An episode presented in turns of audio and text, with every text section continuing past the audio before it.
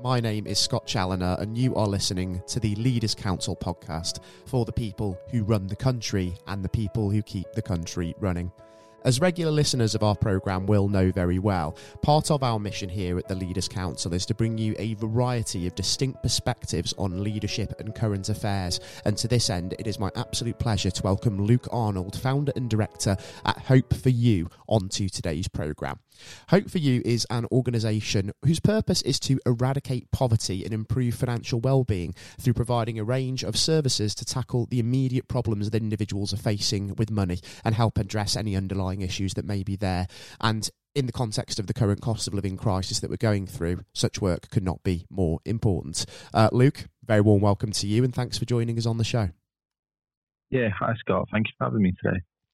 Um, it's my pleasure, Luke, and um, it's very important, isn't it, the work that you're doing at the moment, as I've said, in the context of the uh, the current climate that we're dealing with. But before we sort of get into the specifics of what Hope4u is doing on the uh, on the front line, as it were, um, I'd like to talk a little bit about sort of the inspiration behind building the uh, the organisation, because I understand your earlier career um, involved uh, a stint in the uh, the military, didn't it? So, what was kind of behind the uh, the transition from that life to what it is that you're doing now?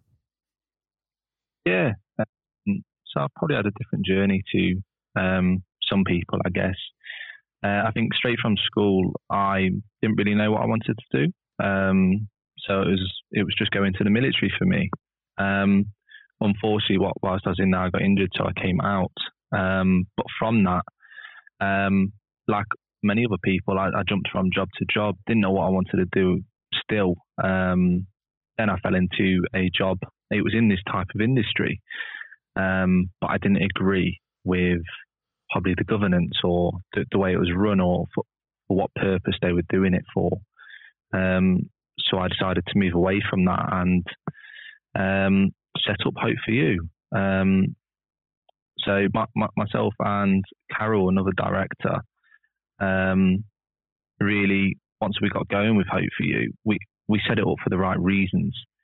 Um, and obviously, that reason was to make a difference. Um, it's, it's, not about obviously the end line, the profit, or anything. If we can't make a difference to people's lives or or really make an impact, I don't think we're in it for the right reasons.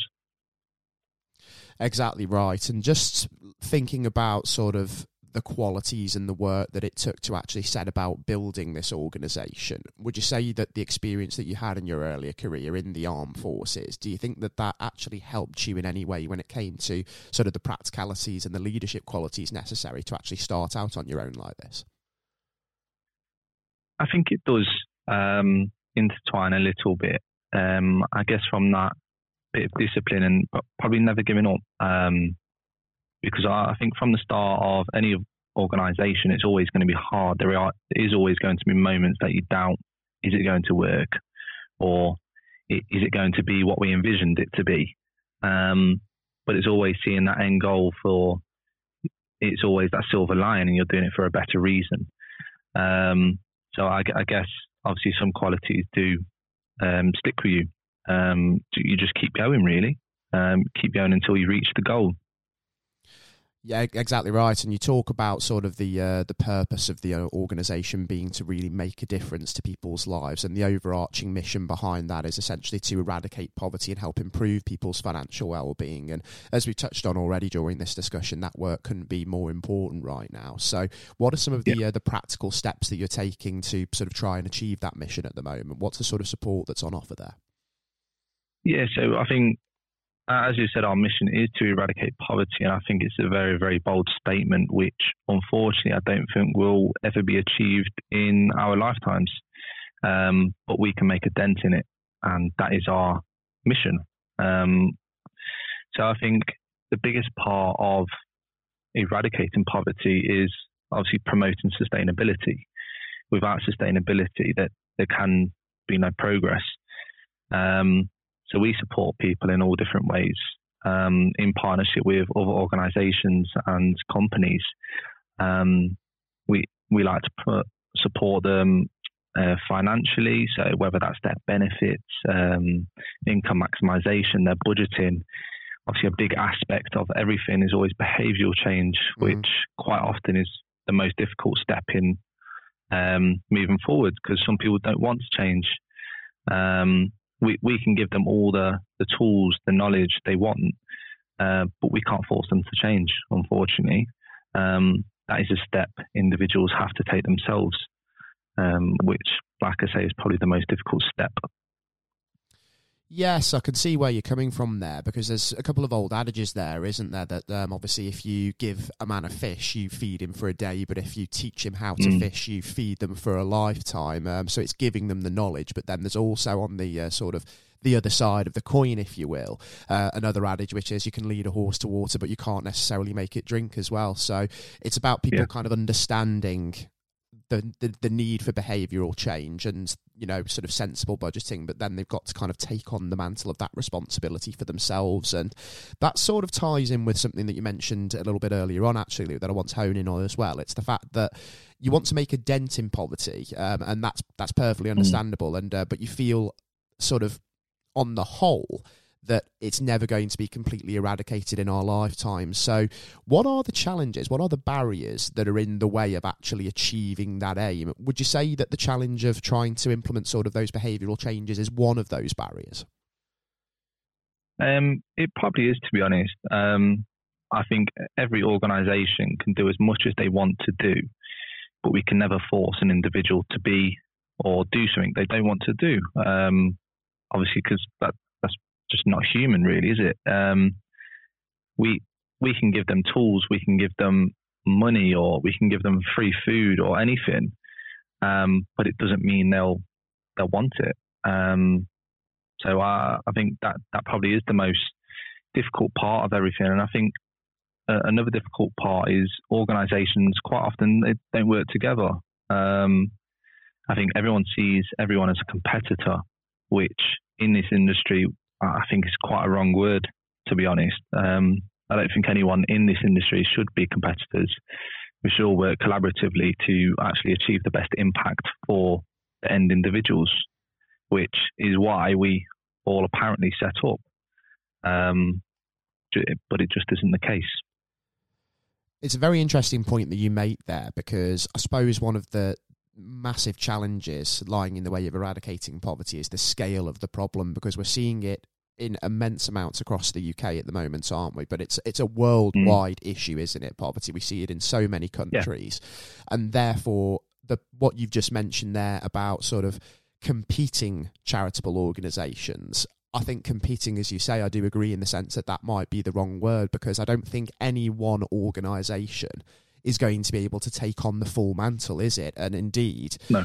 a lot of businesses, um, well, organisations rather, in the field are finding, you know, that they're getting far, far more referrals, certainly in this country in the here and now with the cost of living crisis. And uh, a lot of charitable concerns are needed in order to address all of the very many issues that are out there, aren't they? And you're actually plugging some of the gaps that other organisations are unable to take on.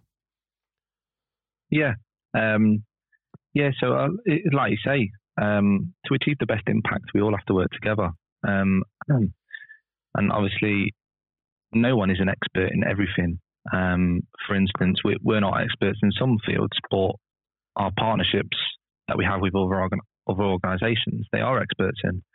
Um, for instance, we don't we don't do debt advice, so we have a partnership with a third party organisation that sorts everyone's debt advice for us.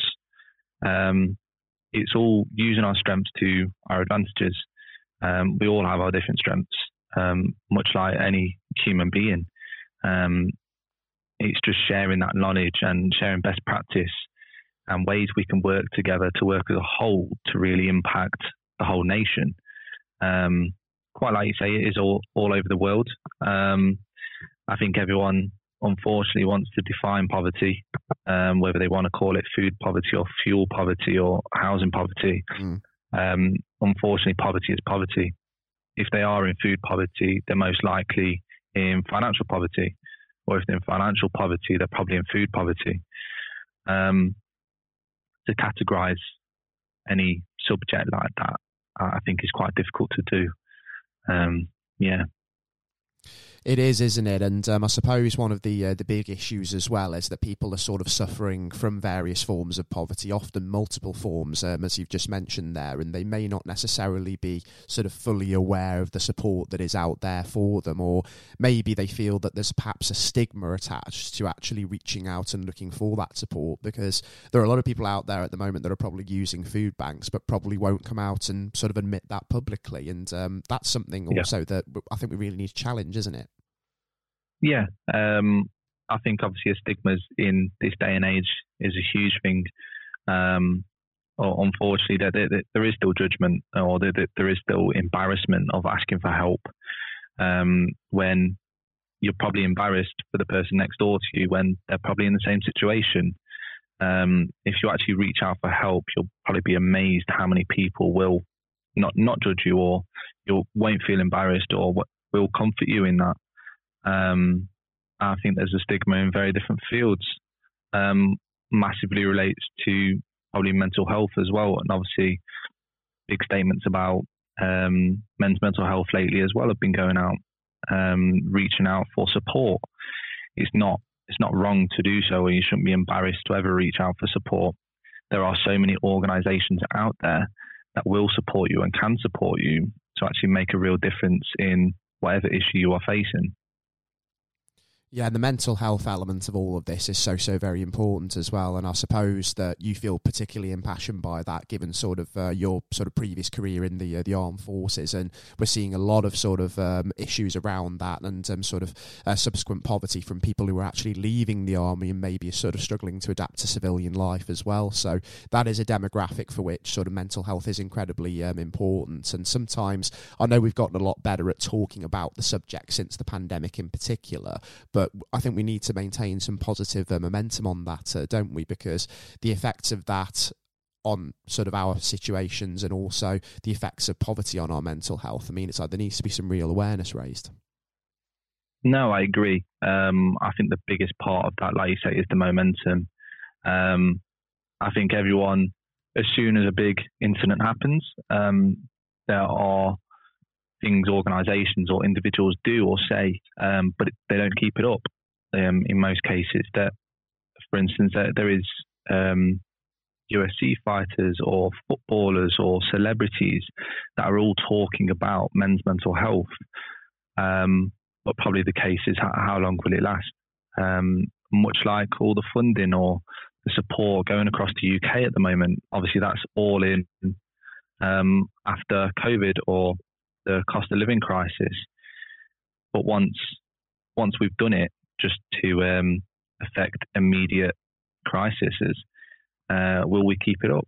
Um, which I think is the most important part. It's all consistency and momentum that really makes the difference in the long term. It absolutely does. And um, one of the ways that charitable organisations can seek to do that, as we've talked about, is through collaboration. And that doesn't necessarily mean essentially, you know, sort of trading sort of intellectual property, if you will, if you want to call it sort of as extensive as that. It can even sort of be as mm. simple as signposting, can't it? Because you mentioned yeah. already that you are a charity with partnerships and if you are not a specialist in a particular area that someone might need help with, such as debt advice, for instance, you can lead them to a partner that will be able to help them with the specifics of that problem. While, of course, you have your own raft of support that you can offer to them if, of course, they uh, need to call upon that. Yeah, no, I agree. Um, I think everyone should do signposting. Um, I have come across organisations in the past um, over the time of setting up Hope4u that some organisations just want to hold their customers. Um, I don't know whether it's an empowerment thing or it is um, they're trying to compete uh, for some reason, which, like, like I've uh, said a few times, the, the, the end goal is the individuals. Um, we, we, we have to work together to achieve that best goal. And the only way for that to do is using our strengths. Um, we, we, we can do so much with an individual, but we can only go so far. Uh, we're not registered to do debt advice, so obviously we will not deliver it. Um, so we use our specialist partner to do that. Um, we don't have a food bank, but we know food banks around us that we can make um, food vouchers for. Um, there are so many things you can do if you actually work together. um, and it really creates that wraparound service for that end individual to achieve the best possible outcome. It does, doesn't it? And it, it essentially means that you're providing a service that is all encompassing without being able to provide all of that directly at source, aren't you? And that becomes very, very powerful, doesn't it? And it's a real indicator of just what can be achieved when organisations yeah. in the uh, the third sector do come together in this way. Yeah, no, I agree. Um, I think that the, the, power really is in if we unite. Um, if I'm honest, um, it, there's not a lot of power if one organisation wants to lead the nation on any type of service. It's not it's not going to work.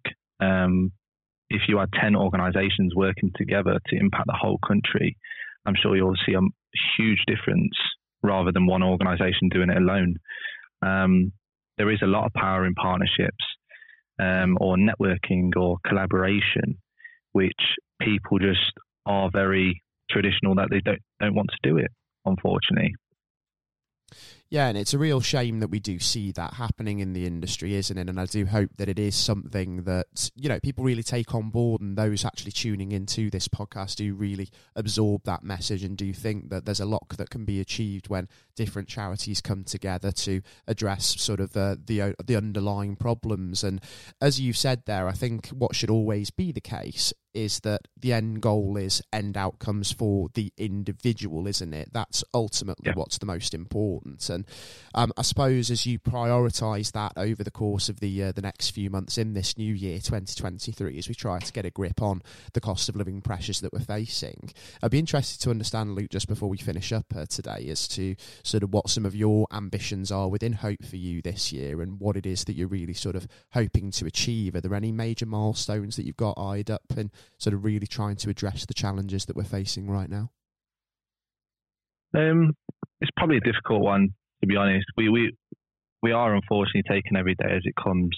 Um, we we would like to expand in more different parts of the country. Um, we, we, we are making quite a big dent in the West Midlands now in Cornwall, um, and uh, uh, across everywhere really.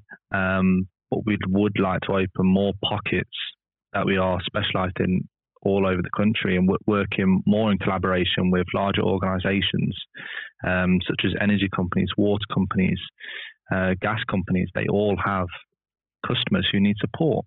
Um, and if that support is not in place, um, it's it's something that needs to be addressed. Um, a lot of conversations I've been having is that organisations are looking to add that extra layer of support that they've previously been doing um, which is where we come into play for a lot of it, um, embedding that sustainability and really achieving a financial uplift for the end individual.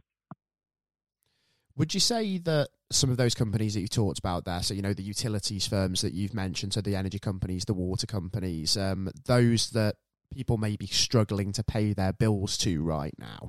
Do you think that mm. they have a duty of care to their customers and therefore it's imperative that they're actually reaching out and talking with and engaging in dialogue with organisations such as yourselves to see how they can sort of best help people and sort of best sort of alter their circumstances? I do. Um, I do think a lot of utilities have a duty of care uh, for the individuals, and a lot of utilities are doing great work to support their customers. Um, but sometimes I think using a specialist organisation to really import and design a project that will make an everlasting difference, like ourselves, is probably a right way to go. Um, it's always good to use an outside perspective on what works, what doesn't work. Um, in our organisation, we've got over 30 years' experience in the vulnerability sector. Um, so we, we, we know what works, we, we know what doesn't work, um, we know how to best engage with the customers. We, we, we, we know the best interaction routes. Um, so I, I, do agree. I, I think they do have a best, um, they should have a duty of care for the customers and should be actively seeking out to organisations like ourselves to support them in that. Absolutely right, because essentially you are the experts in providing that sort of tailored support to support individuals and families. So it is important that those large organisations are engaging with charities such as yourselves. And uh, for anybody that is listening into this particular podcast who you know maybe feel impassioned by some of the issues that we have discussed today, um, do go and check out Luke's organisation Hope4u if you are in need of support or feel that you can help them on their mission. And the best protocol for that would be, I think, Hope for You with with a digit4.co.uk. Is that right, Luke? That is right, yeah. Yeah, fantastic. Please do go and uh, check that out um, as well. Uh, and uh, just a reminder as well to those listening into the uh, the program today, if you wish to bring your own perspective on this issue or any other topical matter to the discussion table, then you too can apply to be on our program via leaderscouncil.co.uk forward slash apply. Or if you have a question for myself or Luke on any of the uh, comment uh, the, the, topics that we've covered today, then you are able to submit questions to us, and that would be via leaderscouncil.co.uk forward slash contact hyphen us. And you can even leave comments on some of the issues that we've talked about, or even your own perspective on some of those topics if you do not want to come onto the show directly. Um, for now, Luca, it's been my immense pleasure to welcome you onto the uh, the program, and thanks ever so much for the time taken to join us on the show. And I do certainly wish you all the luck in the uh, the world in executing your mission to the best possible effect over the course of the uh, the next months. And hopefully, more individuals come and reach out for that support. Don't feel stigmatized about uh, having to do that. And hopefully, we see more of that sort of cross sector collaboration that we've talked about as well, because I feel that in the future, in addressing these, uh, these issues, it's going to be immensely important. Yeah, no, thank you for having me on, Scott. Um, it has been good to talk on the current crisis and what, what is out there, and obviously our visions to go forward. Exactly right. And again, to those listening in, if you are feeling the pinch at the moment, please don't hesitate to go out there and look for the support that is available. It is out there and try to break away from the stigma because reaching out for that support and feeling the benefit of that, it far outweighs any of those sort of issues around the stigma that you may feel. And just to remind all of you again, I've been your host on today's episode of the Leaders Council podcast, Scott Challoner. And until next time, when we will be back with a whole new perspective on current affairs, please do take care all and goodbye.